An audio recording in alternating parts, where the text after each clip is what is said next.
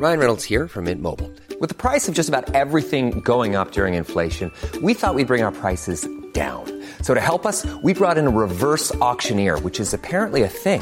Mint Mobile Unlimited Premium Wireless. How to get 30, 30, how to get 30, how to get 20, 20, 20, how to get 20, 20, how to get 15, 15, 15, 15, just $15 a month? Sold! Give it a try at mintmobile.com/switch.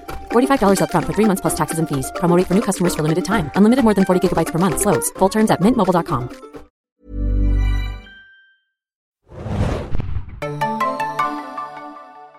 Ahoi, hoi, liebe Serienjunkies und Fledermausfreunde da draußen. Wir besprechen heute The Batman. Ich bin Adam und mit mir im Podcast ist heute... Moin, moin, I'm Vengeance. Oh, Anna ist Vengeance und wir besprechen den neuesten Live-Action-Batman-Film. Ich glaube, es ist seit 1989 der 10. Live-Action-Film mit dem dunklen Ritter, den es da schon gibt und auch schon der... weiß ich nicht, der 5. Darsteller oder sowas, können wir dann vielleicht nochmal später austarieren, wie das so ist. Matt Reeves übernimmt jetzt die Regie, nachdem ja eine lange Zeit es so aussah, als würde es Ben Affleck selber machen wollen, aber dann gab es halt so seine ganzen persönlichen Probleme, der Kampf mit dem Alkohol und so, und dann gab es halt diese neue Lösung, wo Reeves dann Robert Pattinson sich als dunklen Ritter ausgesucht hat, der jetzt den neuen Bruce Wayne spielt, und hat jetzt einen Film geschaffen, der 175 Minuten lang ist. Wir besprechen ihn, machen vielleicht auch einen Spoilerteil, müssen wir dann nochmal sehen. Ich denke, ein bisschen was ist auf jeden Fall, was man spoileriger besprechen könnte, aber erstmal unser Ersteindruck zu diesem monumental langem Werk, der eine FSK-Freigabe von 12 hat. Ich habe extra nochmal nachgeschaut. PG-13 in den USA, wobei es eine Szene gibt, das ist, glaube ich, kein Spoiler, aber da sagt jemand Fuck. Und deswegen dachte ich mir so, das ist so dein eines erlaubtes Fuck, was du hast, damit du noch im PG-13-Ranking bleiben kannst. Finde ich auch ganz geil, ne? Dass dir ein Fuck erlaubt ist, wo ich immer denke, dann mach doch lieber alle Fucks oder gar keinen Fuck. Was bringt denn ein Fuck? Die Regelreiter finden das gut, dass ein Fuck erlaubt ist. So bei Spider-Man gab es ja auch dieses, am Ende dieses What the, und dann gab es ja den Credit in 2 Filmen. Ja, diese Regeln. Wer sie versteht, der, keine Ahnung, wie das geht. Aber FSK 12 bedeutet halt auch, dass du zwar Gewaltdarstellung zeigen kannst, aber so sich Blut und sowas ein bisschen zurückhält. Wobei wir hier einen Film haben, wo es ganz schön düster zugeht. So viel kann man, glaube ich, schon mal vorab sagen. Matt Reeves hat das Drehbuch zusammen mit Peter Craig geschrieben. Das vielleicht vorweg dazu. Und ist auch Produzent der neuen Batman-Story. Ich wollte gerade sagen, was ich ja immer ein bisschen brutal finde und wirklich sehr, sehr ungern gucke, was auch im Trailer schon zu sehen war. Ich habe ihn mir extra nochmal angeschaut. Du siehst halt, finde ich, sehr oft so diese zugetapten Köpfe, was ich immer sehr schwer ertragen kann, weißt du, wenn dann so die Leiche da ist und da ist dann halt der Kopf so zugetaped. Ja, ich glaube, das war ein bisschen Paul Danos Idee, dass man dieses Taping-Motiv macht beim Riddler und auch bei seinen Opfern. Und ich glaube, er hat auch schon in Interviews gesagt, dass es ein bisschen bereut hat, dass er dieses Design quasi für seine Interpretation ausgewählt hat, weil muss ja auch wehtun, wenn man dann wirklich Tape benutzt. Man könnte natürlich tricksen, aber vielleicht sehr Method-Taper oder so, keine Ahnung. Vielleicht kurz zur Geschichte schon. Ich versuche es mal zusammenzufassen. Der Batman, den wir in diesem Film zu sehen bekommen, der ist jetzt seit 2 Jahren in Gotham in Einsatz, also ist noch so ein Jung. Wir überspringen aber die Origin-Story. Es ist losgelöst vom DCEU. Matt Reeves macht sein eigenes Ding. Es gibt keine anderen DC-Helden oder Schurken oder sonst irgendwas. Nur der Batman-Kosmos ist im Fokus. Und es ist ein wütender Mann, den wir hier sehen. Also seine Eltern...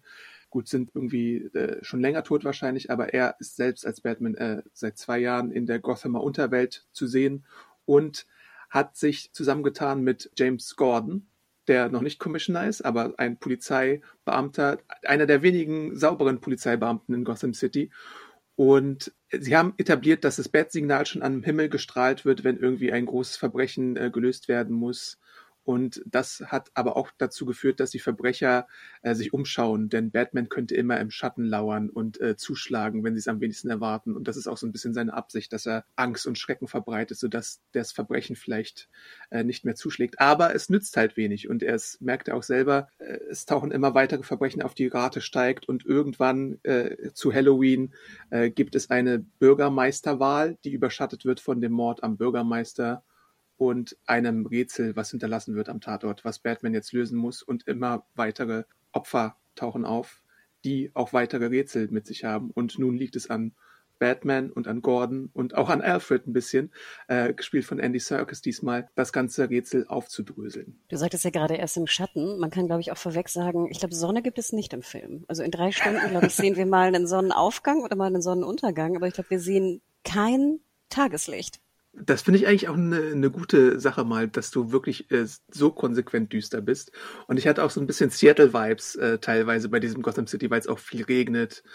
Wie du schon sagst, es ist ständig düster und überall lauern irgendwelche Gefahren in diesem Gotham City. Das finde ich schon atmosphärisch auf jeden Fall ganz gut gelöst. Es ist auch auf jeden Fall, so viel sage ich schon mal vorweg, wahrscheinlich der bodenständigste Batman-Film, den ich so bisher gesehen habe und auch der düsterste, in dem Sinne, dass wir einen sehr normalen Batman hier vorfinden. Also Ben Afflecks Batman, den ordne ich immer so ein, dass er ja so ein bisschen der Mensch unter den Göttern war. Also er ist der einzige Normalo, der natürlich milliardenschwer war und so und seine Rüstung hatte, aber er ist ja unter der Rüstung und im Kostüm immer noch ein Mensch mit viel Geld, während er dann mit, so einem Flash oder einem Aquaman und Superman und wie sie alle heißen, Cyborg, dann halt eher so Meta-Humans an seine hatte. Und hier haben wir es halt wirklich mit einem traumatisierten, wütenden, rachedürstigen Bruce Wayne zu tun, der als Bruce Wayne auch selten in Erscheinung tritt, muss man ja sagen. Also während wir bei Christian Bale zum Beispiel sehr oft diesen Playboy und natürlich auch so eine Maske bekommen haben, ist Bruce hier von Pattinson gespielt, nicht so sehr am Social Life in Gotham interessiert, sondern daran, die Verbrecher irgendwie dingfest zu machen und den Riddler zu stellen. Du sagst immer wütend und ich denke dann immer so ein bisschen an so aggro und laut, aber hier, du meinst wütend im Sinne von mopey und depressiv. Auch, ja. Also man sah ja auch schon im Trailer, dass er sich bei gewissen Street Thugs nicht zurückhält, was so seine Wut und seinen Frust angeht, dass er dann auch mal irgendwie 4-5 Mal zu oft zuschlägt, weil er das vielleicht noch nicht so ganz unter Kontrolle hat. Er ist auf die Verbrecher wütend. So, aber ich finde, er wirkt jetzt eher wirklich wie ein sehr zurückgenommener, einsamer, ruhiger, wie gesagt, ich fand ihn eher fast depressiv, mopey, bedrückend, ne? Und du hast recht. Manche nennen es auch Emo-Batman, ne? Also auch wegen des Make-ups und wegen der Frisur kann man durchaus nachvollziehen, ja. Aber ich stimme dir zu, was du sagst, ja. Ne, also wütend finde ich ist, aber du hast, also ja, wütend vielleicht im Kampf, aber ich fand wirklich, dass es, also nicht in der Person, er kommt mir nicht wütend vor, irgendwie. Ja, im Privatleben nicht wütend, aber vielleicht wütend auf das System, was dazu führt, dass irgendwie Verbrecher in den Straßen frei herumlaufen können, die seine Eltern dann umbringen, was ja hier ausgespart wird, aber auch in dem Sinne, dass Gotham halt eine sehr korrupte Stadt ist, was ja im Laufe des Films dann ein sehr deutliches Muster ist, was so die Opfer angeht, die der Riddler da hervorbringt. Ja, ich habe immer das Gefühl, ich glaube, das ist ja auch bekannt, Gotham soll ja immer so ein bisschen an New York angelehnt sein, ne? Oder? Ich glaube, das ist ja Fakt. Auch, ja. Und ich finde hier, du hattest auch Seattle genannt, klar, es ist düster und regnet und es ist, finde ich auch, der Film könnte auch in den 90ern spielen oder in den 80ern. Und wir wissen ja auch, dass zum Beispiel New York ja auch gerade in den 60er, 70er Jahren, glaube ich, ein wahnsinniges Kriminalitätsproblem hatte. Und hier ist halt auch, du siehst ja nie eigentlich was Modernes. Also wenn du Häuser siehst, siehst du halt nur diese alten New Yorker Gebäude, ne, die auch so ein bisschen gotisch natürlich auch angehaucht sind. Die Innenräume sind auch null modern, ne? Du hast immer eher so Hallen, du hast ne, große Fenster, die alle so unverkleidet sind, ne? Also die Wände sind eher so grau noch und ne, du siehst, was dahinter ist und alles ist so ein bisschen gotisch, stählern ne? und oldschool. Ja. Und auch generell, Technik ist ja auch ganz anders hier irgendwie drin. Ich glaube, so viel können wir auch verraten. Also klar, es gibt irgendwie auch mal ein Handy, aber sehr, sehr selten. Es gibt wenig Computer zu sehen und auch wenn er natürlich so in seiner Recherche so ein bisschen Technik benutzt, ist das ja eher so, ich finde, es wirkt teilweise eher so Blade Runner-mäßig. Also wir haben dann so ein Tag, was auch so mit so seinen Linsen zu tun hat, ne? Und ich finde, das sieht wirklich fast aus so, das sieht halt immer so oldschool aus. Das ist keine glitzernde Technik, du siehst keine glitzernde Fassaden, wie jetzt auch bei The Dark Knight, ne? Bei Nolan irgendwie. Du siehst, es könnte wirklich in den 90ern spielen, finde ich. Ja, es gibt natürlich Social Media, was sagt, dass es nicht in den 90ern spielt, aber klar, es gab ja auch zum Beispiel bei Batman The Animated Series so ein Art Deco Choice, dass du in dem Design so was Zeitloses hattest, was so in den 30ern verortet war, wo ja Batman Ende der 30er seine Ursprünge hatte. Vielleicht ist das so ein bisschen der Stil, für den man sich entschieden hat. Und ich würde dir zustimmen, man ist ein bisschen low-techiger unterwegs als bei vielen anderen Varianten. Vielleicht hat Batman noch nicht so ganz seine Gadgets gesucht, wie in anderen Interpretationen. Und wir sehen jetzt auch nicht so irgendwie eine überbordene, also dass er sich so sehr auf seine Gadgets verlässt. Er hat jetzt vielleicht seinen Batarang und so einen Hook oder sowas und vielleicht auch das Cape, mit dem er einmal ja auch tatsächlich ein bisschen einen Flug macht, obwohl er da auch noch nicht geübt ist. Also es ist nicht ganz Batman Begins, aber es ist auch nicht ganz Ben Afflecks, ich bin alt und mache das hier schon 20 Jahre lang Batman, sondern irgendwo so ein Mittelweg mit seiner 2-jährigen Erfahrung. Aber er muss halt auch noch viel lernen und es wirkt auch so ein bisschen so, als hätte es vor dem Riddler noch nicht so viele Herausforderungen für ihn gegeben, die ihn so so fordern halt, ne? Also wahrscheinlich hat er davor immer irgendwelche Straßengangster aufgemischt oder irgendwie vielleicht mal hier und da eingegriffen, wenn jemand überfallen wurde, aber so ein richtig schurkiger Schurke, den gab es wahrscheinlich noch nicht. Gut, wie viele gibt es auch davon, ne? Also klar, in der Welt gibt es viele davon, aber sag ich mal. Es viel mehr. Ja.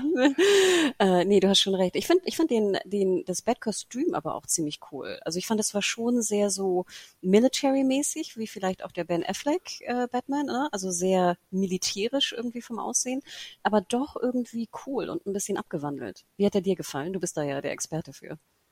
Mir gefällt der Anzug ziemlich gut. Ich finde, Pattinson macht im Anzug auch eine ziemlich gute Figur. Ich habe ja sowieso sehr früh schon gesagt, dass ich Pattinson als Batman sehe, weil es damals so einen Frank Whiteley-Run gab zum Beispiel mit Grant Morrison als Autor. Und da sah es halt so ein bisschen so aus schon wie ein Pattinson, der eine gute Figur machen könnte in dem Anzug. Es ist ja immer so, auch in den Comics irgendwie, alle 2-3 Jahre, alle 5 Jahre oder so gibt es ein Redesign und mal ist die Fledermaus größer, mal ist sie kleiner. Ich finde hier den Weg, den sie gewählt haben, ganz gut. Irgendwo habe ich so einen Sweet Spot für die Michael Keaton, Tim Burton für das Logo. Dieses gelbe Oval, weißt du? Und das wird ja auch immer mal rein und raus genommen in den Comics. Aber so wie es hier ist, fand ich es eigentlich ziemlich gut. Und so von seinem Schattenriss her und von insgesamt so seiner Ikonografie finde ich Pattinson eigentlich ziemlich nice, muss ich schon sagen, wie das hier so gezeigt wird. Ich finde ja auch ganz sympathisch, dass er nicht so super krass aufgepumpt ist. Also mir war ja immer auch. Affleck in dem Kostüm sah immer für mich so ein bisschen aus wie so ein, halt wie du schon sagtest, ein bisschen älter. Klar, er ist nun mal älter, aber auch wie so ein sehr unbeweglich, unagiler Blob, weißt du? So ein bisschen zu breit einfach für mich jetzt persönlich in meinem Geschmack. Und ich fand, Pattinson auch war noch schmal genug, um diesen sehr military, dicken Rüstungspanzer da irgendwie gut zu tragen. Das hat mir auch gut gefallen. Und auch nachher, du siehst ihn ja dann auch ohne, also mit nacktem Oberkörper. Und ich meine, ich hätte auch gelesen, dass er doch natürlich trainiert hat, nicht wie er mal vorher vorgegeben hat, gar nicht trainiert hat. Aber er sieht halt nicht jetzt so ganz schlimm aufgepumpt aus. Und das finde ich persönlich auch ganz sympathisch.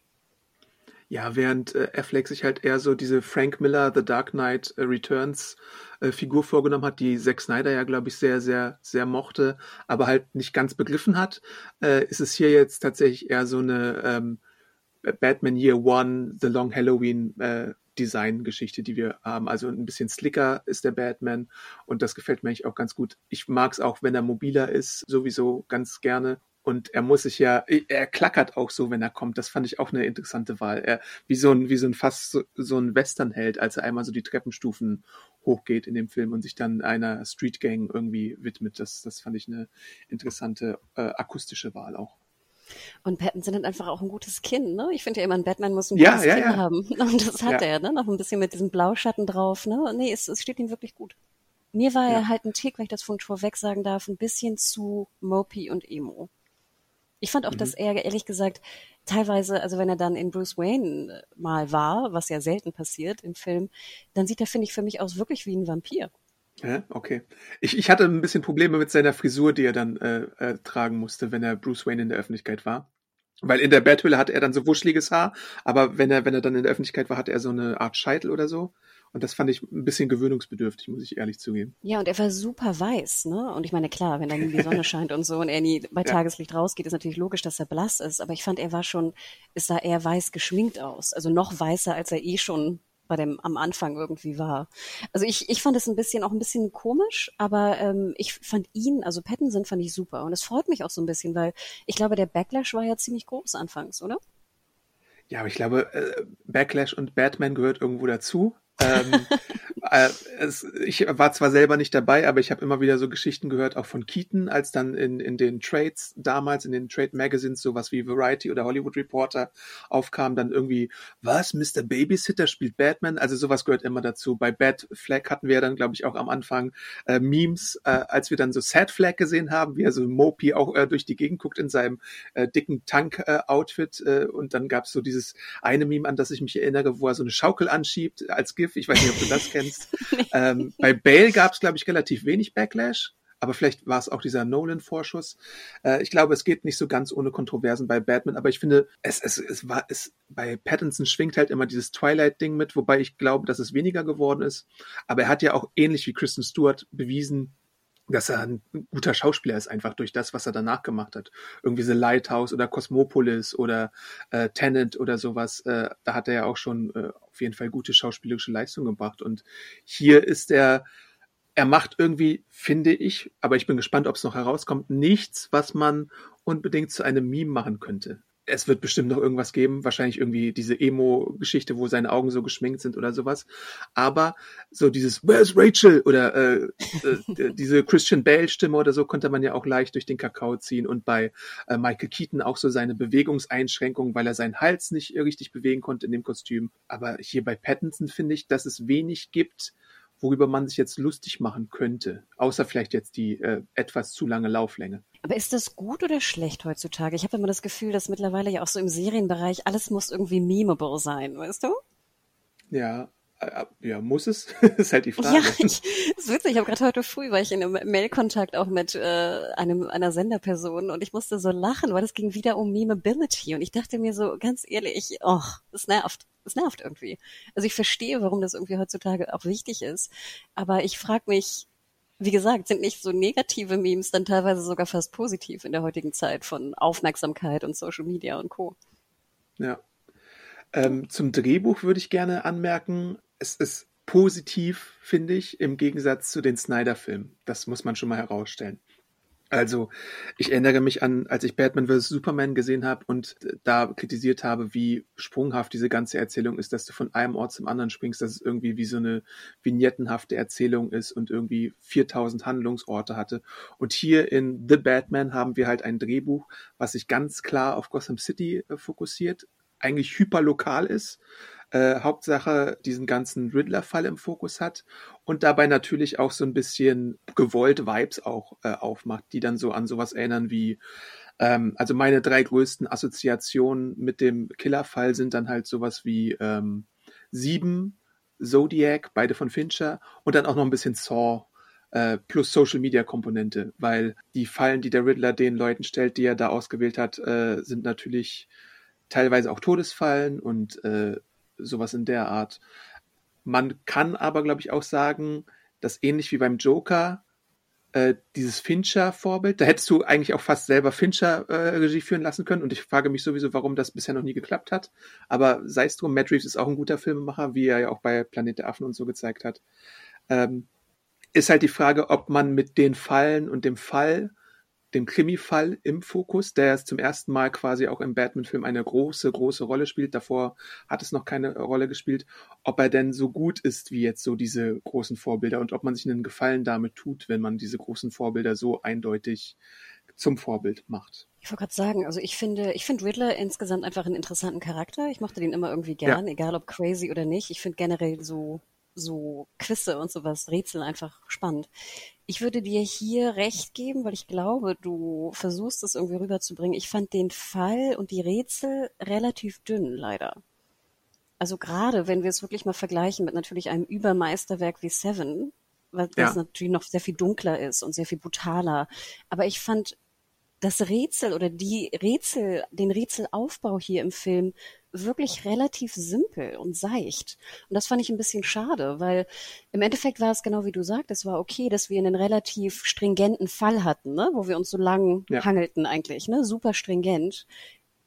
Ich fand den Fall aber inhaltlich relativ dünn. Und ich fand, der wurde auch zum Ende hin nicht irgendwie komplexer oder interessanter. Ich fand ihn sogar am Anfang fast noch besser, in der ersten Stunde. Ja, okay, kann ich nachvollziehen.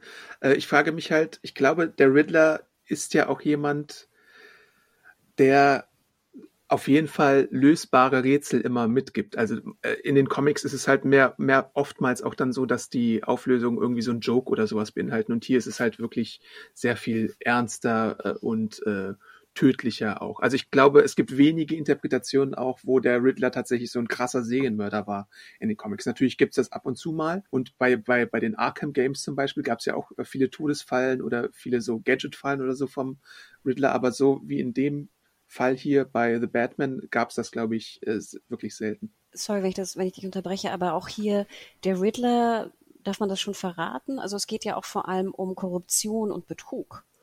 Und ja. Ich habe mich gefragt nachher, als ich drüber nachdachte über den Film, ob der Riddler nicht eigentlich auch ein bisschen gut ist, weil er will ja auch Korruption mehr oder weniger aufdecken. Mhm. Es ist ja ein Motiv in den Batman-Filmen, dass die Schurken meistens irgendwie so eine Spiegelbild-Sache sind vom Batman. Also das haben wir ja vor allem auch in The Dark Knight gesehen. Ne? Da gab es ja 3 Seiten der Medaille. Wenn du es über D&D machen würdest, dann gibt es ja auch Lawful Good, Lawful Evil und Chaotic Evil, glaube ich. Ich glaube, das hat es damals ganz gut zusammengefasst bei The Dark Knight mit Harvey Dent, Joker und Bruce Wayne. Und ich glaube, hier haben wir es auch wieder mit so einem ähnlichen Fall zu tun einfach. Natürlich kann man so sehen, dass das, was er da macht, die Richtigen erwischt, weil sie korrupt sind und vielleicht Mörder oder sonst irgendwas. Aber deswegen sind ja seine Mittel noch nicht die geilsten. Nein, auf gar keinen Fall, genau. Aber ich fand es nur ganz interessant, dass ja eigentlich, ich glaube, im Endeffekt ist die ganze Stadt einfach korrupt, ne? Bis auf unser einer, ne? Gordon. Ja. Und das fand ich nur ganz interessant. Im Nachhinein, als ich drüber nachdachte, war es so interesting. Also das ist jetzt aber auch keine Überraschung, dass, glaube ich, Gotham irgendwie eine korrupte Stadt ist, ne? Also das ist jetzt ja, nicht aber so. Aber dass es wirklich alle sind, weißt du? Alle. Ja. Alle. Ja. Jeder. Und es geht ja auch nochmal in die persönliche Vergangenheit auch von Bruce Wayne natürlich auch nochmal rein, ne? Also das, ja. Du hast natürlich recht, das ist nichts Neues. Aber das fand ich eigentlich noch so den interessanteren Part daran. Und ich fand es fast ein bisschen schade, dass es dann mit so, wie ich fand, doch relativ simplen Rätseln irgendwie aufgelöst wurde. Vielleicht erwähnen wir noch andere Teilnehmer und Figuren, die wir hier haben. Wir haben neben dem Riddler und Batman und Gordon natürlich auch noch den Penguin, gespielt von Colin Farrell, unter einer gewaltigen Schicht Make-up, den man kaum wiedererkennt. Es sieht sehr gut aus. Die Rolle ist natürlich, er ist so der Besitzer oder einer der Betreiber des üblichen Nightclubs und einem Club im Club.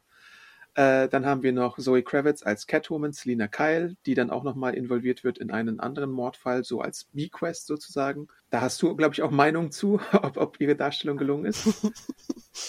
Willst du sie jetzt Falcone, schon hören oder nachher? Nee, nachher. Nachher, glaube ich. Falcone, gespielt von John Turturro, den man ja auch aus Big Lebowski und sowas kennt. Ne? Also Falcone, ja. Als Unterweltboss und als der Mann, so als Gothams Kingpin sozusagen. Sowieso würde ich sagen, Falcone und Penguin sind eigentlich so die klassischen Mafioso-Gegner. Also ob wir da jetzt in einem Batman-Film sind oder in einem Mafioso-Film, ist eigentlich, finde ich, zero Unterschied. Ja, das stimmt. Oder sag doch vielleicht mal ein paar Worte dazu. Wie fandst du denn den Cast sonst so allgemein neben den bereits erwähnten Pattinson? Genau, du hattest noch Serkis, ne, als Alfred. Genau. Ich war so ein bisschen enttäuscht, ehrlich gesagt. Ich weiß auch nicht. Also ich fand, die haben alle ihren Job natürlich gut gemacht. Logisch, das sind tolle Schauspieler. Ich fand, Penguin war irgendwie mir zu viel Mafioso. Also ich kann verstehen, warum man jetzt nicht einen, weißt du, übertriebenen Penguin macht, der, was sagtest du immer, der Fischen die Köpfe abbeißt und so. Ne? Ja, ich glaube, Danny DeVito hat den damals gespielt oder der jetzt irgendwie da so Penguin-artig irgendwie langwatschelt oder so. Das kann ich natürlich alles verstehen. Manchmal frage ich mich nur, wenn es zu, in Anführungsstrichen, realitätsnah wird, finde ich es halt auch ein Stück weit langweilig. Weil dann hast du irgendwie einen Penguin und einen Falcone und im Endeffekt ist es halt ein 0815 Mafia-Plot. Mhm. Und dann habe ich immer das Gefühl, dafür muss ich keinen Batman sehen. Dafür gucke ich dann lieber einen gut gemachten Mafia-Film. Ja, ist ein interessanter Ansatz natürlich. Ne? Ich finde ja, man muss immer nur ein bisschen abwarten und dann hat man eine neue Batman-Interpretation. Und wir hatten ja jetzt viele. Wir hatten die Burton-Filme, die waren dann so ein bisschen poppig und irgendwie noirig auf eine gewisse Art und Weise, aber auch halt so wirklich Popcorn-Kino und albern so ein bisschen. Dann hatten wir diese zwei Schumacher-Exkurse, die dann in dieses bunte, neoneske abdrifteten und dann irgendwie alles veralberten auch so ein bisschen und so diesen 66er-Vibe wieder hatten. Dann hatten wir einen Blockbuster-Action-Ansatz von Nolan, der, glaube ich, bei vielen relativ gut angekommen ist, der realistisch war, aber auch nicht hyperrealistisch, weil es halt gewisse übersteigerte Elemente gab und halt auch sowas wie Harvey Dent und Joker und das Angstgas von Scarecrow oder sowas, ne? Das sind halt alles so Elemente, die so ein bisschen drüber waren. Und natürlich auch so The Dark Knight Rises, Bane, der irgendwie dann auch so seine Sachen gemacht hat und irgendwie die ganze Polizei von Gotham monatelang eingesperrt hatte, geschenkt. Und dann hatten wir diese Batfleck-Sache, die dann halt so ein bisschen mehr in Richtung Multiverse und Meta-Humans gegangen ist. Und jetzt haben wir halt zum ersten Mal, also nicht ganz zum ersten Mal wegen Nolan, aber wir haben jetzt halt wirklich so einen sehr, sehr realistischen Ansatz, der dann halt auch noch andere Seiten der Figur wieder mitbringt. Und das finde ich mal interessant, dass man so ganz konsequent auf diese Schiene fährt. Es ist ein interessanter Exkurs. Natürlich, der Joker war sogar fast noch mehr Realismus, weil er sich eigentlich nur um diese Figur dreht als gescheiterte Existenz. Und hier hast du halt jetzt wirklich jemanden, der sich erdreistet, sagen wir mal in Anführungszeichen, in ein Fledermauskostüm zu kleiden und dann Selbstjustiz zu betreiben auch, ne? Und plus diesen verrückten Rätselmacher. Was ich nur damit sagen will, ist, dass es halt auch im Comic immer wieder diese alle 10 Jahre oder weiß ich nicht, mittlerweile sind es vielleicht auch nur nicht mehr in diesen Zeitabständen, aber es gibt halt da auch immer wieder so eine Neuinterpretation. Im Golden Age war es irgendwie super alberner Batman und dann später wurde es dann halt auch ein bisschen ernster und düsterer und du kannst halt je nachdem mit der Figur so viel anstellen. Und ich finde es gut, dass die Figur so wandelbar ist, aber du hast schon recht, man muss sich irgendwann mal die Frage stellen, was unterscheidet dann einen solchen Batman noch von 0815 Mafia-Film oder anderer Mafia-Erzählung. Ich finde auch, dass es viele Parallelen gibt zu Gotham, wobei Gotham da auch übersteigert war, also die Serie Gotham. Und das ist vielleicht, das ist dann jetzt halt noch eine super ernste Variante von Gotham, wo irgendwie alles bedeutungsschwanger ist. Man nimmt sich ja auch sehr viel Zeit in der Erzählung. Das ist ja so ein bisschen mein Hauptkritikpunkt, dass man ja sehr lange Einstellungen hat, dass man Batman bruden lässt, dass er irgendwie sich eine Minute Zeit lässt. Fast so Blade Runner 2049 Tempo in manchen Szenen hast du da drin, wenn man es jetzt mal überspitzen würde. Mhm. Und das ist ein Ansatz, der wird wahrscheinlich nicht jedem gefallen und zusagen und auch nicht jeden erreichen. Ich sehe da vor allem die jüngere Zielgruppe nicht erreicht werden, weil es eben auch viel abfordert vom Sitzfleisch her, von der Geduld her. Man muss sich darauf einlassen. Und dazu kommt halt auch noch, dass das ein riesiges Risiko ist, auch so einen Fall einfach mal auf 3 Stunden aufzurollen, weil du machst daraus einen Film, wenn du es dir überlegst, so für so dieses Vermächtnis des Films, den du jetzt wahrscheinlich gar nicht mal so oft wieder anschauen möchtest. Du kannst einen Burton-Batman immer mal wieder reinlegen und irgendwie gucken und deinen Spaß haben an den übertriebenen Figuren. Du kannst einen The Dark Knight von vorne bis hinten gucken und irgendwie deinen Spaß haben, auch wenn der fast eine ähnliche Lauflänge hat. Das nimmt sich ja eigentlich am Ende des Tages nicht viel. Ich glaube so 20, 30 Minuten oder so. Aber die sind alle ein bisschen kurzweiliger als jetzt dieser Batman-Ansatz. Aber ich würde jetzt nicht sagen unbedingt, dass er schlechter ist oder so, sondern er ist einfach nur ein anderer Ansatz, der mehr Aufmerksamkeit fordert wahrscheinlich auch. Genau, und ich verstehe absolut, dass du jetzt zum Beispiel oder auch solche Leute wie du, die einfach die Vergangenheit von Batman so viel besser kennen, ne? Vielleicht auch, was der eigentliche, echte Batman ist, ne? So ein bisschen dieser Detective Batman, der den es ja eigentlich nicht gibt, ne? Also es gibt ja nicht den einen Batman, das möchte ich ja auch immer wieder betonen. Aber es gibt so eine Idealvorstellung, glaube ich, von manchen, die sie dann als den einen Batman sehen, wobei die Figur halt so super vielfältig ist. Aber im Film gab es halt diesen einen krassen Detective, World's Greatest Detective Batman halt, glaube ich, so in dem Sinne halt noch nicht.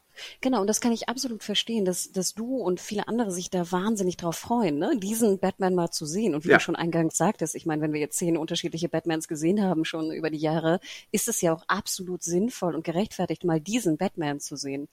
Ich persönlich, mein Batman wird es nicht sein. Und genau wie du sagst, ich habe Dark Knight und auch die Burton-Batmans zigmal gesehen. Also wirklich, ich glaube, an die 10 Mal.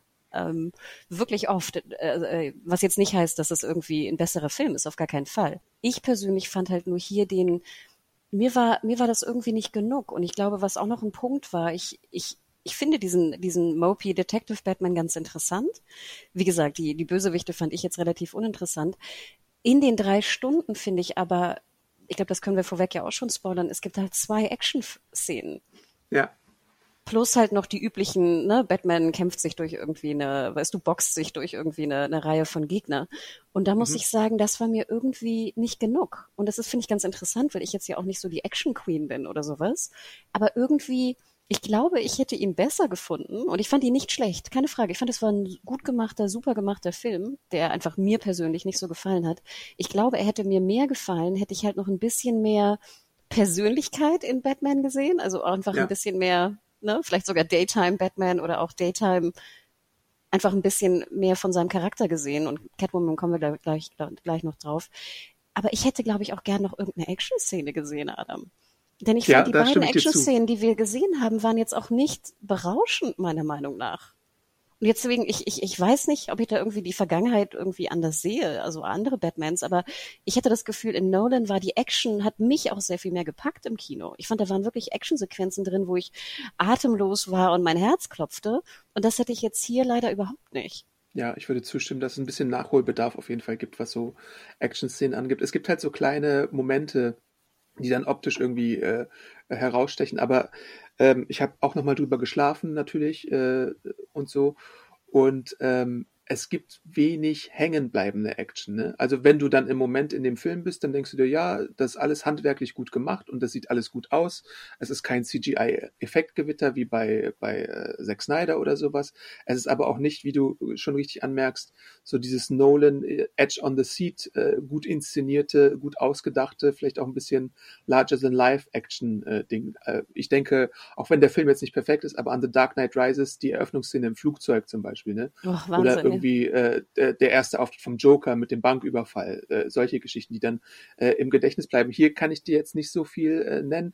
Es gibt so ein paar kleine visuelle Effekte, die mir hier ganz gut gefallen haben, wenn zum Beispiel Batman gegen bewaffnete Angreifer vorgeht und dann so sein, man nur so wie bei, fast schon bei Daredevil, so Schattenumrisse sieht, wie er die Leute fertig macht. Sowas finde ich ganz gut. Oder es gibt so eine Kopfüberszene, die ist mir im Gedächtnis geblieben. Rund um den Penguin auch.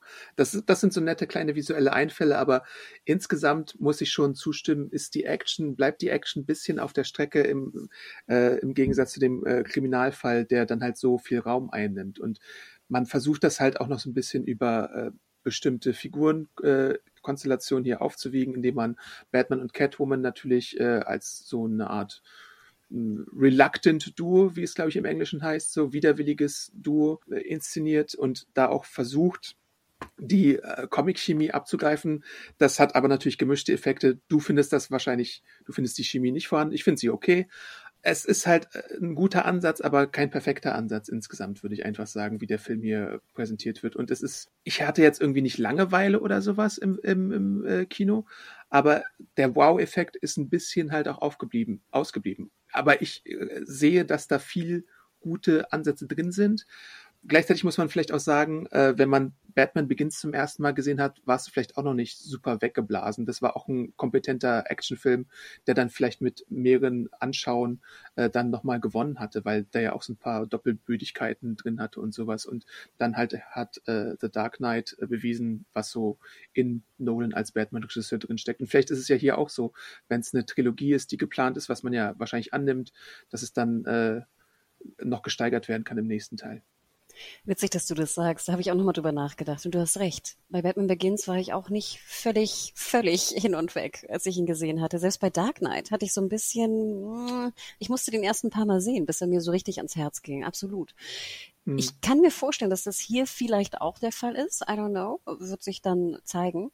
Ich glaube auch, was halt einfach sehr, sehr gut funktioniert, und das hast du anfangs ja auch schon gesagt, die Stimmung ist einfach toll. Und ich glaube, im Endeffekt kommt es darauf an, wie sehr dich die Stimmung packen wird im Kino oder auch nicht. Ja, denn dieses Düstere, du hast es schon erwähnt, da sind so super Szenen auch drin, da sind Farben drin. Ich finde auch dieses, allein, dass man Rot als Farbe wählt, auch dominante Farbe. Schon von den ersten Momenten her, dass das Logo rot ist, dass es so minimal eingeblendet wird, dass man ganz simpel einsteigt und so, und diese Rottöne drin sind, ja.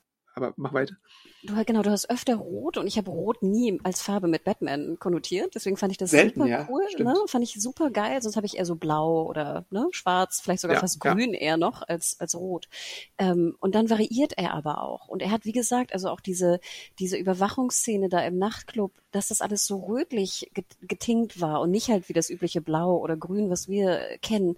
Das war toll. Also ich fand, wie gesagt, Farbschema, Kamera, Stimmung, der Score, finde ich, ist super. Wir saßen eben noch im Abspann. Wir sitzen jetzt ja mittlerweile immer wie die Dummies da und warten auf eine Endcredit-Szene, die nicht kommen wird. Es gibt übrigens auch eine, aber nur so 5 Sekunden.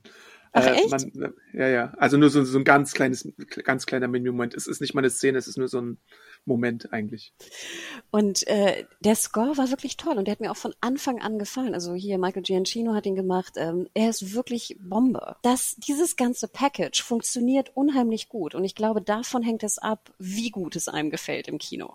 Ich glaube, ich gehörte leider zu den Leuten, für die das nicht so perfekt funktioniert hat. Ich bin halt wirklich sehr gespannt darauf.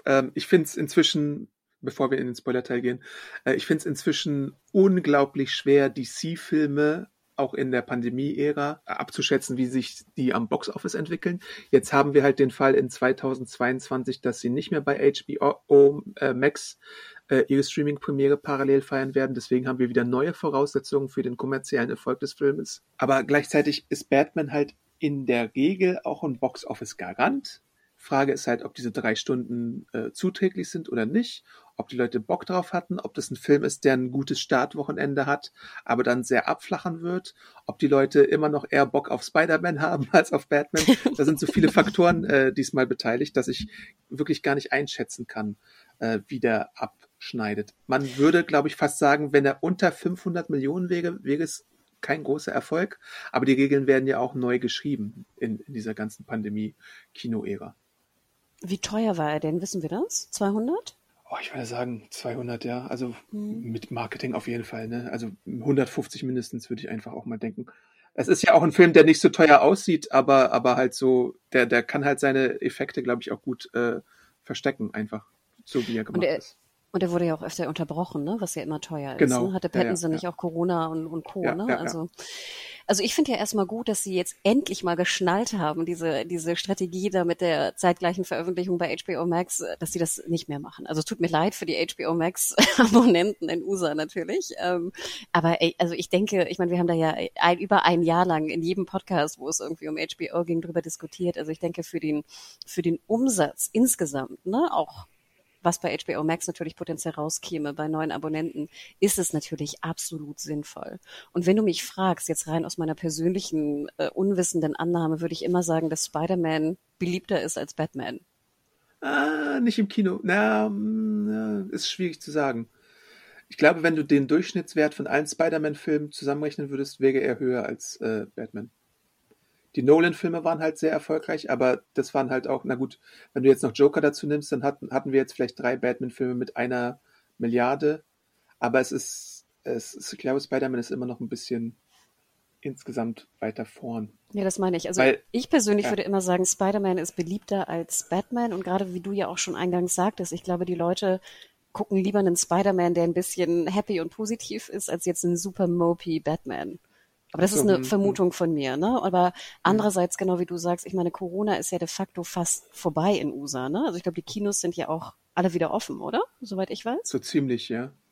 Und deswegen kann ich mir vorstellen, dass die Leute sich jetzt auch irgendwie halt was gönnen wollen, ne? Und dass sie halt ins Kino gehen. Und Kino in USA ist ja auch teuer, wie wir alle wissen. Ich schätze mal, er wird auch nochmal Überlänge kosten, ne? Also das wird ein teures Vergnügen werden für die normale Kinobesucher und Besucherinnen. Aber ich kann mir vorstellen, dass die schon auch gerne reingehen, weil ich meine, jetzt so auch im Blockbuster-Business, ich glaube, das ist schon einfach ein absolutes Highlight. Wird er so erfolgreich wie der letzte Spidey? Ich würde dagegen wetten. Ich sage nein. Das ist auch sehr schwer, tatsächlich. Der ist jetzt gleich bei 1,8 Milliarden weltweit und auch der erfolgreichste Batman hat, glaube ich, die 1,5 nicht geknackt. Ich glaube nicht. So knapp, aber so ein bisschen über die Milliarde kam er, der Joker ja auch. Das wird halt schwer. Also wenn er irgendwas zwischen 500 und 1 Milliarde macht am Ende des Tages, ist es, glaube ich, schon ein Erfolg. Wenn er deutlich darunter ist, dann bin ich gespannt, wie das aussieht. Aber das Ding ist ja halt auch, dass zum Beispiel The Suicide Squad auch nur so seine 200 Millionen gemacht hat, ne? Den ich ja zum Beispiel sehr, sehr gut fand. Aber auch mit R-Rating und in der Pandemie und dann auch so ein bisschen zur ungewöhnlichen Zeit rausgebracht, plus HBO Max und so. Ich bin auf jeden Fall gespannt, was das so wird am Boxoffice. Stimmt, du hast recht, die Regeln, ne? Sind alle durcheinander, ne? Die man früher immer recht gut anwenden konnte. Mhm. Stimmt. Ja, interesting, Adam. Ich bin kurz davor oder ich bin geneigt, nochmal reinzugehen, ehrlich gesagt, um mein Urteil zu überprüfen. Was wir natürlich auch als Luxus jetzt hatten, der Film geht 3 Stunden, aber wir haben in der Pressevorführung jetzt auch keine Werbung oder Trailer vorher. Und das musst du ja noch dazu rechnen, wenn du deinen Kinoabend planst, dass du dann 4 Stunden vielleicht in einem, je nachdem wie bequem dein Kino ist, wir hatten jetzt auch ein sehr bequemes Kino mit Sesseln, UCI, beziehungsweise das Zoopalast, also so in dem Stil ist unser Kino. Aber wenn du jetzt wenn ich jetzt an so normale Cinemax-Sitze denke aus meiner Vergangenheit oder so, dann ist es schon ein bisschen anstrengender, glaube ich, 4 Stunden in sowas auszuharren. Plus, wenn du, wie stark deine Blase ist, müsstest du wahrscheinlich auch vielleicht zwischendrin mal einmal aufs Klo gehen oder sowas. Ja, also ich kann wirklich auch euch fast raten, guckt nicht vorher alle Trailer, ne? Also wenn es irgendwie um 8 startet, könnt ihr auch um 7:45 reingehen, ne? So ungefähr. Ja. Na, dann spart ihr vielleicht nochmal die 20 Minuten oder 30 Minuten da in Vorgeplänkel. Komischerweise war ich ja blendend gelaunt an dem Montag, wo wir es gesehen haben. Ich musste auch nicht auf Klo, obwohl ich auch einen halben Liter Apfelschorle weggeballert habe. Also ich war komischerweise sitzfleischmäßig besser als sonst. Ja, ich halte es ja meistens aus. Also es gibt nur ganz selten irgendwie, wo ich, glaube ich, mal zwischendrin raus muss. Aber ich mag das auch nicht, raus zu müssen. Deswegen, ich spare es mir lieber, wenn es denn möglich ist. Und gehe danach oder davor. Ich fand ganz witzig, dass ungefähr jeder in unserer Reihe rausging. Das nervte auch ein bisschen, fand ich.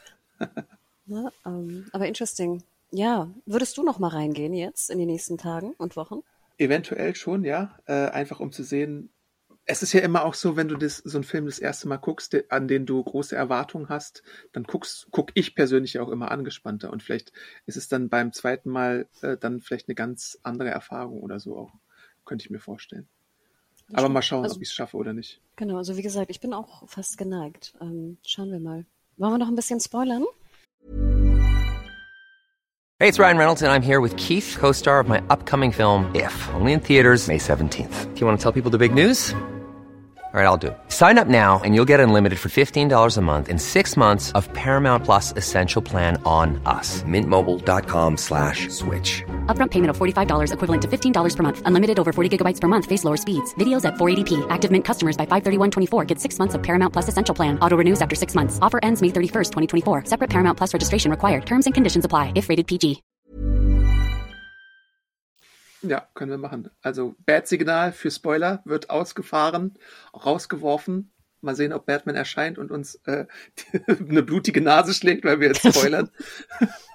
Sorry, was wir noch gar nicht erwähnt hatten, was vielleicht gar nicht ins Spoilerteil gehört, aber ich glaube, wir haben ja auch ein bisschen geschwärmt davon. Beim Score ist ja auch so eine wilde Mischung aus Ave Maria, so beginnt ja auch der Score, ne? Ich glaube, das Schubert Ave Maria ist es. Und dann nachher halt gepaart mit, was wir aus dem Trailer ja auch schon wussten, mit diesem unfassbaren, natürlich sehr, sehr alten Nirvana-Song. Ja. Ne? Something in the way, heißt er so? Something in the way. Ich habe früher mal gesungen, Something in the rain habe ich früher mal gesungen. Komischerweise. Sorry. Aber ich hatte auch gelesen, und das fand ich ganz interessant, dass der nach der Veröffentlichung des ersten Trailers, auch wieder in den Charts war, also in den Kaufcharts.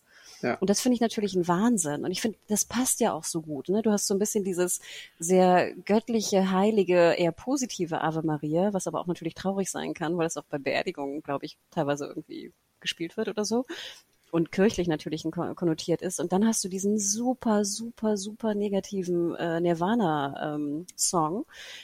Und dann natürlich noch gepaart mit Giancino, der ja auch sehr positiv sein kann und sehr so ein bisschen Bombast auch mit reinbringt in den Score, neben so ruhigeren Tönen. Also das war schon toll. Sorry. Passt jetzt nicht ins Spoilerteil, hätte ich vorher sagen müssen, aber es war schön. Ich würde gerne über Catwoman reden. Maria. Ja. Genau. Something in the spoiler. Sorry, oh Gott. Über Catwoman? Ja, du hattest mir ja, ich war ja schon sehr grantig, als ich rauskam über Catwoman, und dann meintest du, nein, das wäre sozusagen es würde der Original-Catwoman sehr nahe kommen.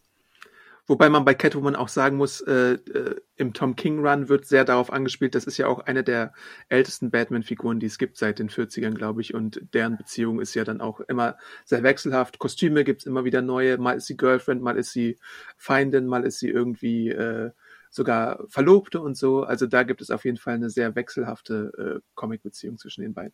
Und ich muss sagen, ich fand sie auf jeden Fall besser als Anne Hathaway. Also das kann ich schon mal sagen. Ja. Keine Frage, sie ist auf jeden Fall besser. Wobei ich auch bei Nolan immer halt auch ein bisschen Probleme hatte mit den weiblichen Charakteren. Aber ich glaube, das ist ja auch kein Geheimnis. Zoe Kravitz. Also was mich so ein bisschen störte, war, ich fand, wie gesagt, sie auch toll als Catwoman. Also auch von der Bewegung her. Ich fand auch dieses bisschen auch simplere Catwoman. Ne? Sie hat ja auch nur, ihre Maske ist ja auch nur so eine ausgeschnittene, wie heißt es, Skimaske oder so, ne? Ja. Also es ist ja wirklich sehr, sehr simpel. Sie hat eigentlich nur so ein Einbrecher, schwarzes Kostüm an, ein bisschen Leder vielleicht nachher und gut ist. Mich störte so ein bisschen die Motivation. Also wir sind ja im Spoilerteil, ne? Ich glaube, anfangs erfahren wir ja, dass ihre eine sehr gute Freundin von ihr, mit der sie, ich weiß nicht, zusammen wohnte oder mit der sie einfach zusammen arbeitete oder zusammen einfach Kontakt hatte, verschwindet, ne? Dann sucht sie. Nachher wird es noch so ein bisschen abgedriftet in diesen, dass Falcone halt dann ihr Vater ist und sie da irgendwie auch noch Geld von ihm haben will, beziehungsweise sich rächen möchte. Und dann in diesen sehr, sehr wenigen Momenten, wo sie einfach Mopey Batman trifft, also als Batman im Kostüm, küsst sie ihn einfach, wo ich immer denke, warum würdest du in dem Moment ihn küssen wollen? Das ist so völlig aus dem Nichts heraus, meiner Meinung nach, so habe ich das empfunden.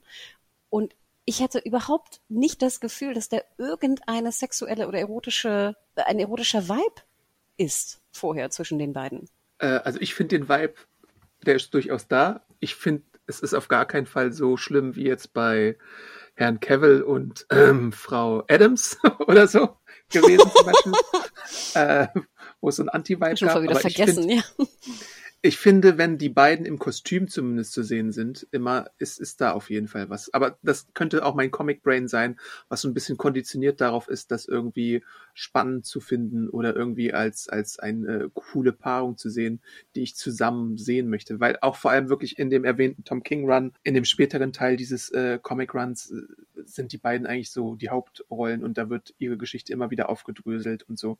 Deswegen hatte ich diese Bilder auch noch frisch im Kopf. Ich glaube, wenn du jetzt vielleicht nicht unbedingt im Comic-Universum bewandert bist, dann hast du diese starken Gefühle nicht, die ich da hatte.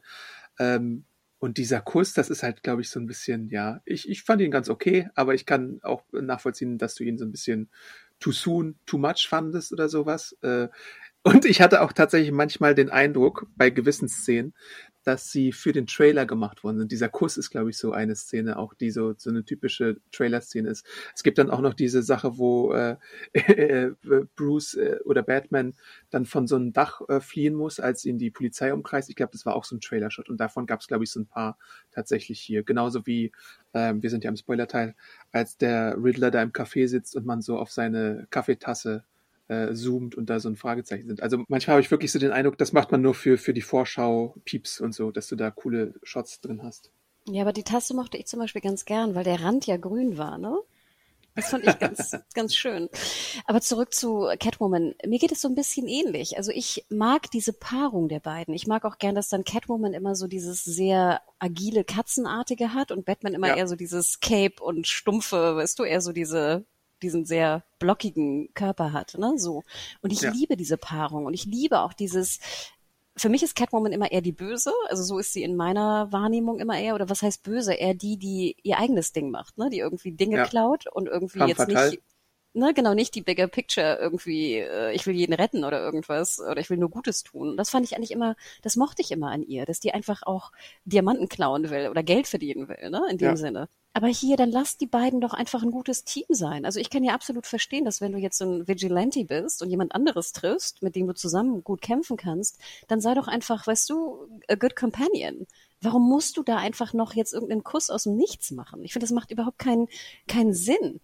Ich fand auch nachher, wenn sie dann so, ich habe das Gefühl, Matt Reeves ist irgendwie ein großer Motorradfahrer. Das wirkte für mich, also das Geflirte mit Motorrad hatte für mich mehr Chemie und erotisches Gefühl, ja wirklich, Adam, als diese Kussszene der beiden. Wirklich. weil ich dachte mir so, okay, die sind einfach gute Companions und Friends und vielleicht, wenn die beide auch jetzt noch Motorrad fahren und da irgendwie sich so ein bisschen, ich weiß nicht, ich habe keinen Motorradführerschein, deswegen kann ich es nicht sagen, aber mein Vater ist früher viel Motorrad gefahren und ich fahre gerne sozusagen mit auf dem Motorrad. Ich kann mir vorstellen, dass das irgendwie auch schön ist, wenn du so einen Partner hast oder eine Partnerin, die auch Motorrad fährt, weißt du? Aber du musst doch da jetzt nicht einfach gleich so einen Kuss draus machen, was auch im Nirgendwo verschwindet. Und vielleicht hast du recht, dass das so eine Trailer-Geschichte ist. Aber dann finde ich es noch blöder, dass man sowas reintut für einen Trailer. Oder sie wollte ihn halt einfach aufmuntern, weil er in dem Moment halt so mopey war. Aber er ist ja auch immer mopey gewesen. Also. Ja, dann musst du schon mehr machen, glaube ich, um ihn aufzuheitern. Sorry. Also, nee, und da finde ich, muss ich ganz ehrlich sagen, ich werde die mir auch nochmal angucken, aber da finde ich hier Michelle Pfeiffer und Keaton hatten eine sehr viel bessere Chemie. Und das Tolle finde ich ja auch, und das ist vielleicht hier auch das Problem, Kyle und Bruce Wayne treffen ja auch in sozusagen Inkognito-Mode immer wieder aufeinander. Und das finde ich natürlich meist viel spannender. Also wie sehr Bruce Wayne sich jetzt so als Playboy oder Multimillionär, Milliardär, was auch immer er ist, irgendwie verstecken muss, wie Selina Kyle da reinkommt. Dieses Doppelspiel, weißt du, du triffst dich in der unverkleideten Welt und dann triffst du dich wieder in der verkleideten Welt. Es klingt jetzt sehr simpel und sehr comic-esque, aber das mochte ich persönlich dann immer lieber. Und wenn du dich hier entscheidest, ihn nicht als sozusagen Playboy Bruce Wayne zu zeigen, dann lass einfach die Liebesgeschichte weg, meiner Meinung nach. Vielleicht planen sie ja auch noch was für den zweiten Teil, so als Sequel-Bait oder sowas, dass sie sich wiedersehen, weil die Wege trennen sich ja dann auch am Ende des Films relativ eindeutig erstmal. Ich würde ja gerne mal Batman sehen, wie er bei ihr hinten drauf sitzt auf dem Motorrad.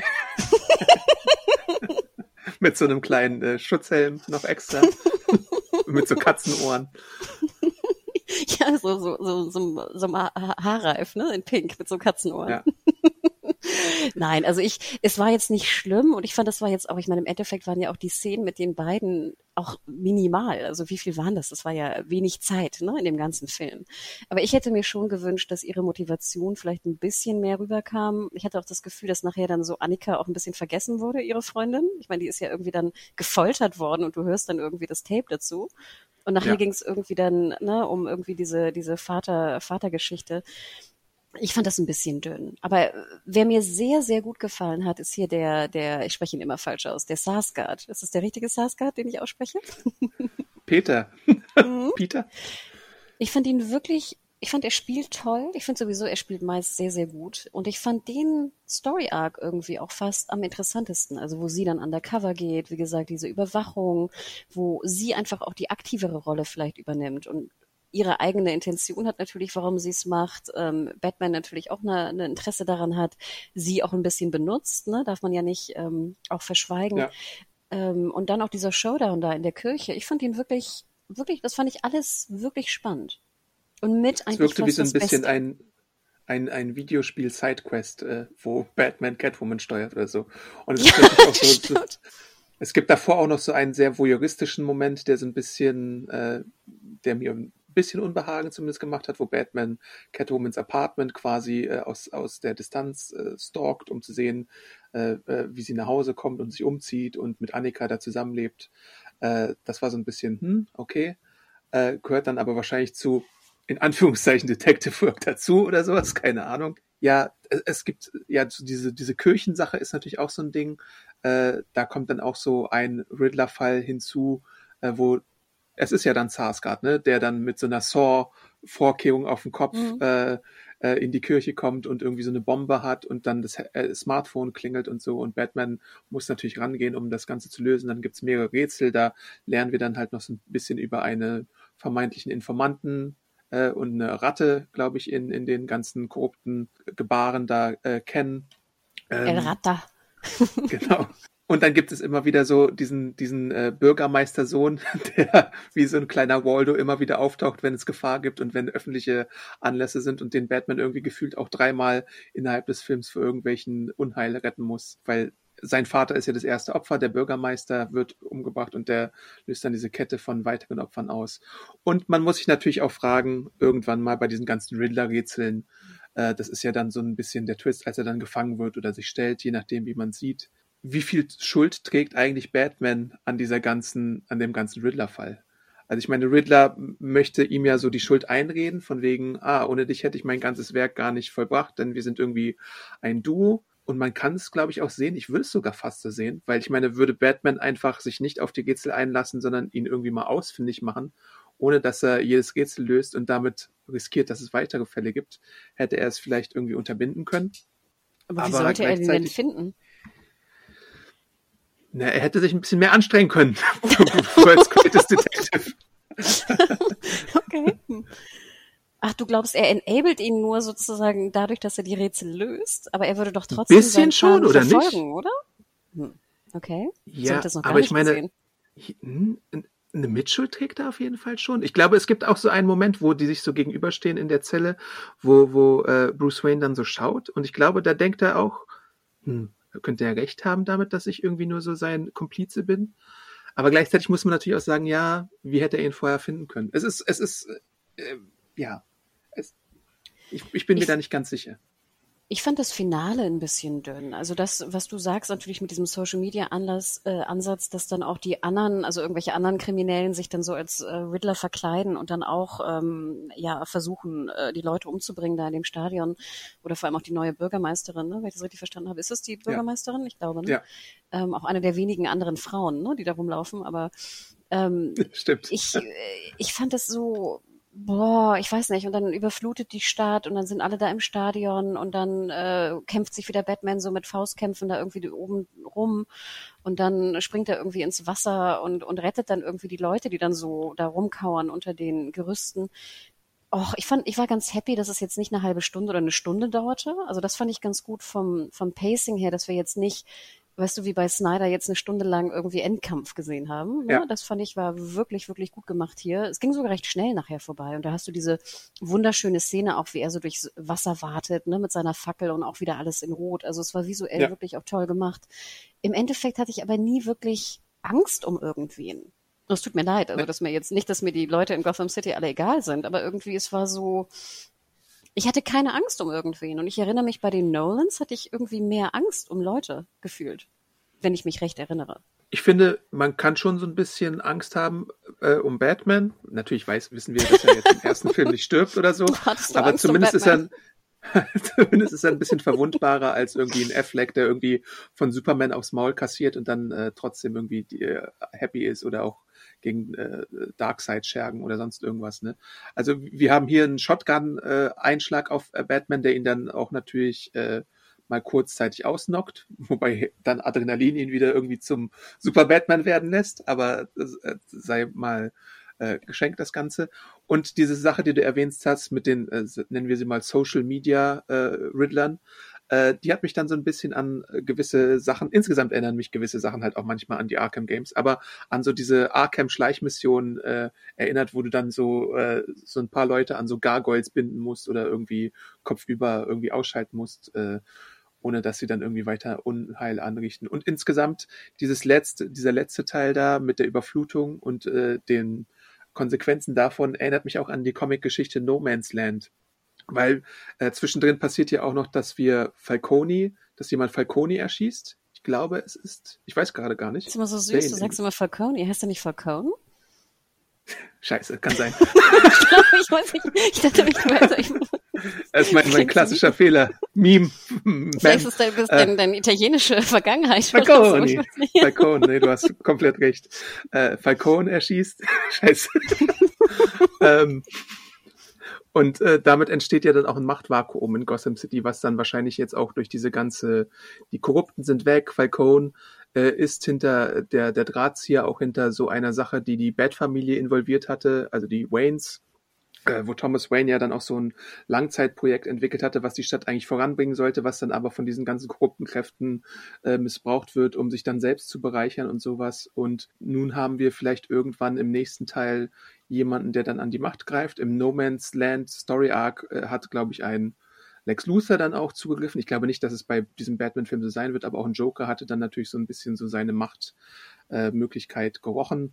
Und es gibt ja tatsächlich auch eine Szene, da ist Barry Keoghan, den wir als Druig aus Eternals kennen und als Schauspieler aus Dunkirk, der Zellengenosse vom Riddler. Also da gibt es schon eine sehr eindeutige Andeutung in Richtung, der könnte mal den Joker übernehmen.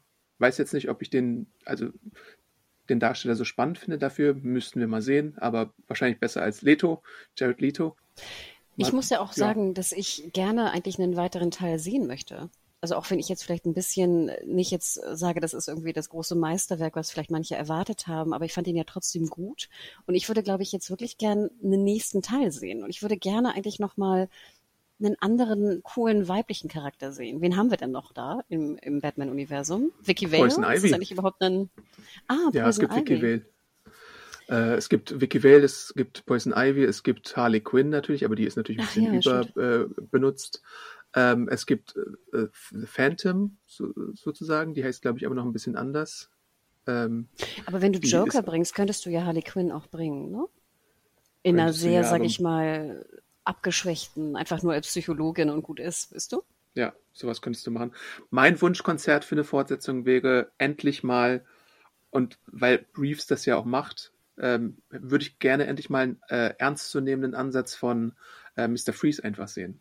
So wie es in der Batman The Animated Series war, wo er eine super tragische Figur ist, wie es auch in den Arkham Games so ein bisschen dargestellt wird, dass du halt da jemanden machst, der irgendwie auf tragische Weise vielleicht seine Frau verloren hat und darum kämpft, sie irgendwie am Leben zu erhalten, durch diese Kryo-Methoden. Das würde ich wirklich gerne mal sehen. Dass du Mr. Freeze einfach mal als ernstzunehmenden und nicht als Mahaha, what killed the dinosaurs, the Ice Age, Schwarzenegger-Variante präsentierst. Aber hier diese Kyro, wie heißt das, diese Technikgeschichte ist vielleicht fast ein Tick zu modern, oder? Für diesen Batman. Ja, müsste man mal sehen, ob man das irgendwie vielleicht so ein Elon Musk-Typ oder sowas, der irgendwie, weiß ich nicht, sowas in der Richtung macht oder sonst irgendwie so eine Art Erfinder oder vielleicht einfach nur eine gescheiterte Person, ja. Aber die Frage ist halt auch, wie lange oder kannst du das konsequent so bodenständig und so realitätsbasiert halten oder musst du halt irgendwann vielleicht auch mal, wenn du gewisse Schurken aus dem Arsenal machen möchtest, dann aufbrechen, dass da gewisse Sachen passieren können. Joker kannst du natürlich immer machen. Es gibt andere Schurken, die du immer machen könntest. Man könnte in der Gangsterschiene bleiben, aber das wäre vielleicht ein bisschen langweilig. Deswegen finde ich so Mr. Freeze so, wenn es der richtige Ansatz ist, eigentlich ganz spannend. Ist Poison Ivy immer mit Freeze zusammen oder sie ist auch mit anderen zusammen? Nö. Die ist auch an sich eine Person, die es so gibt, ohne Mr. Freeze. In den aktuellen Comics ist sie vor allem auch mit Harley Quinn ja zusammen und auch in der Cartoon-Serie ist sie da ein Item sogar. Also da könntest du auch irgendwie vielleicht gibt's da Chemie. Chemie zu holen. Da könntest du sowas machen wie halt irgendwie Klimakatastrophe oder sowas mit Ivy wäre natürlich eine Option, die man da machen könnte. Ach, interesting, okay. Ja, wenn es jetzt so vom mit so Dämmen und so drumherum ist, ne, Gotham City, das wäre ja auch eine Möglichkeit. Obwohl, auch ein bisschen will ich das wirklich sehen, ich weiß nicht. Aber interesting, also ich denke, du willst auf jeden Fall auch einen neuen Teil sehen, oder? Ja, klar. Also, und es gibt ja immer genug Auswahl. Das ist ja jetzt nicht so, dass wir jetzt an Batman-Armut irgendwie leiden würden, weil in 1-2 Jahren, oder es ist sogar schon 2022, ich glaube, es ist sogar schon dieses Jahr. Ist es schon dieses Jahr? Ich glaube schon. Kommt ja The Flash raus und da sind dann Michael Keaton und Ben Affleck einfach wieder mit dabei und dann haben wir so einen multiversalen Batman-Ansatz, der dann wahrscheinlich auch nochmal was anderes bietet und dann kann man ja parallel dazu auch irgendwann mal wieder einen neuen Batman einfach mit von Reeves launchen, würde ich sagen. Findest du das denn gut, dass wir mittlerweile so viele DC- und Marvel-Kinofilme haben, dass wir schon in den unterschiedlichen, weißt du, dass wir schon unterschiedliche Batmans haben im Kino? Also, dass wir eigentlich ja schon, findest du das eine gute Entwicklung oder ist es dir auch manchmal ein bisschen zu viel? Ja, das ist eine gute Frage. Bei DC ist ja in den letzten Jahren oftmals das Problem gewesen, dass die Filme eine wechselhafte Qualität hatten und nicht immer so überzeugend waren. Also diese Snyder-Sache, das ist ja, glaube ich, hier auch on Protocol in den Podcasts zu hören. Manchmal sind nicht meine liebsten DC-Filme, die es so gibt. Aber ich finde es gut, dass es Auswahl gibt für die Leute, die irgendwie verschiedene Ansätze haben wollen und musst halt nicht immer das Gleiche dann nur abliefern auf 10 Jahre oder so. Das ist ja auch schon fast so ein bisschen Comic-esque, ne? Dass wir jetzt schon so unterschiedliche Runs eigentlich haben im Kino, ne? Ja, wie so eine Miniserie oder sowas, die parallel dann zu der Hauptreihe irgendwie präsentiert wird. Ich fand ja hier in dem Film auch die Offscreen-Stimme, gerade am Anfang, fand ich, war sehr auch so Zack Snyder Watchmen-mäßig. Ich dachte am Anfang, ich bin im falschen Film und höre irgendwie Rorschach oder so. Ja, aber ich glaube, das hat ein bisschen damit zu tun, dass das hier auch eine Inspiration Batman Year One ist, wo es dann auch so diese Offscreen-Stimme gibt durch Batman, von Frank Miller auch geschrieben, wie halt auch The Dark Knight Returns, und das ist dann so ein Zeitgenosse von Alan Moore, der dann halt so Watchmen 1986 geschrieben hat. Also da gibt es durchaus Parallelen auch einfach in der Inspiration her. Und natürlich auch, wenn man sich irgendwie Comics dazu geben möchte, irgendwie neben Year One ist The Long Halloween wahrscheinlich das Werk, was man sich da mal anschauen sollte, weil es auch so ein Kriminalfall ist, der mit Halloween startet und an verschiedenen Feiertagen spielt, wobei hier unsere The Batman-Geschichte natürlich sehr viel kompakter erzählt wird. Oder wenn man irgendwie was von Riddler möchte, dann gibt's Zero Year als Geschichte, wo der Riddler auch in einem von so einer Katastrophe gezeichneten Gotham quasi die Herrschaft übernimmt und Batman vor ziemlich perfide Rätsel stellt. Also da gibt's durchaus natürlich immer wieder Sachen, die man sich mal anlesen könnte. Okay, cool. Ich finde ja interessant, dass die Eltern von Batman, das haben wir, glaube ich, nur so angedeutet, auch so ein bisschen eine düsterere Backstory bekommen. Also, dass sie nicht unbedingt jetzt, wie in vielen anderen Ansätzen, im Joker hat man das auch schon so ein bisschen gemacht, dass sie nicht immer die perfekten Milliardäre sind, die irgendwie happy-go-lucky waren und die Bruce heldenartig verehrt, sondern vor allem seine Mutter Martha hatte ja dann auch irgendwie so Probleme mit Mental Issues und Institutionalisierung offenbar, sodass gewisse Ereignisse dann in Gang gesetzt wurden durch Falcone. Und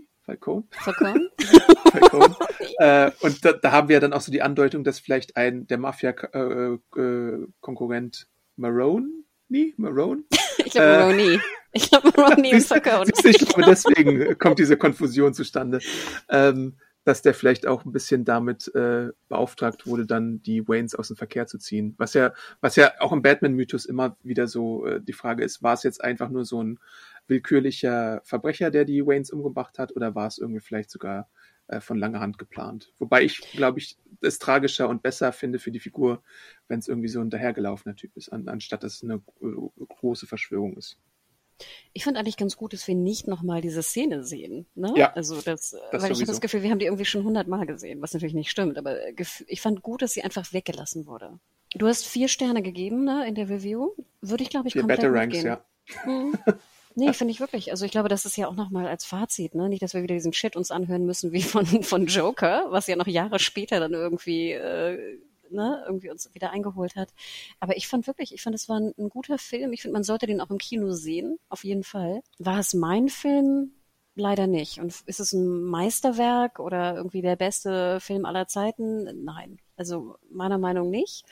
Aber ich bekomme Lust, ihn fast ein zweites Mal zu sehen im Kino. Und das finde ich ganz interessant. Wie gesagt, kein perfekter Film, aber jetzt auch irgendwie kein schlechter Film. Er hat seine Schwächen, er hat auf jeden Fall sehr viele Stärken, die wir, glaube ich, auch ausgearbeitet haben. Visuell ist es ein guter Film und von der Story her und vom Kriminalfall her auch auf jeden Fall ein interessanter Ansatz, wie man hier Batman präsentiert hat. Wenn man so ein bisschen Bock hat auf Zodiac meets Se7en, meets Saw, meets Batman, dann ist man, glaube ich, gut aufgehoben.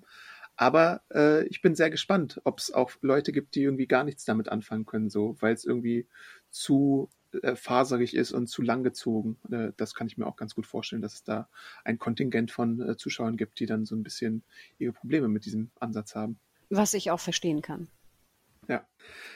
Hinterlasst uns auf jeden Fall Feedback an podcast@segenjunkies.de oder unter den Artikeln, die hier erscheinen, oder bei Twitter. Wo findet man dich da aktuell?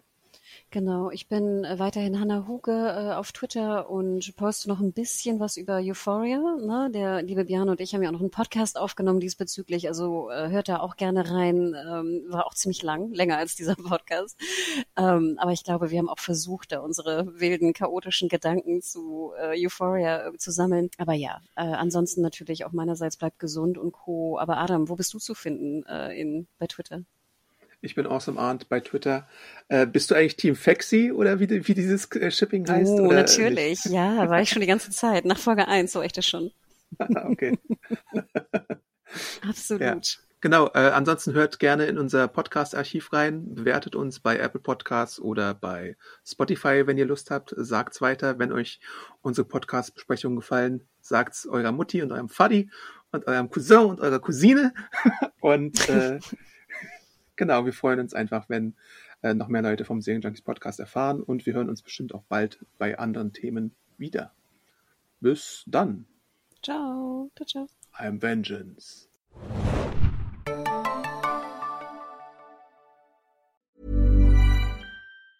Ever catch yourself eating the same flavorless dinner 3 days in a row? Dreaming of something better? Well, HelloFresh is your guilt-free dream come true, baby. It's me, Keke Palmer. Let's wake up those taste buds with hot, juicy pecan-crusted chicken or garlic butter shrimp scampi. Mm. HelloFresh. Stop dreaming of all the delicious possibilities and dig in at HelloFresh.com. Let's get this dinner party started.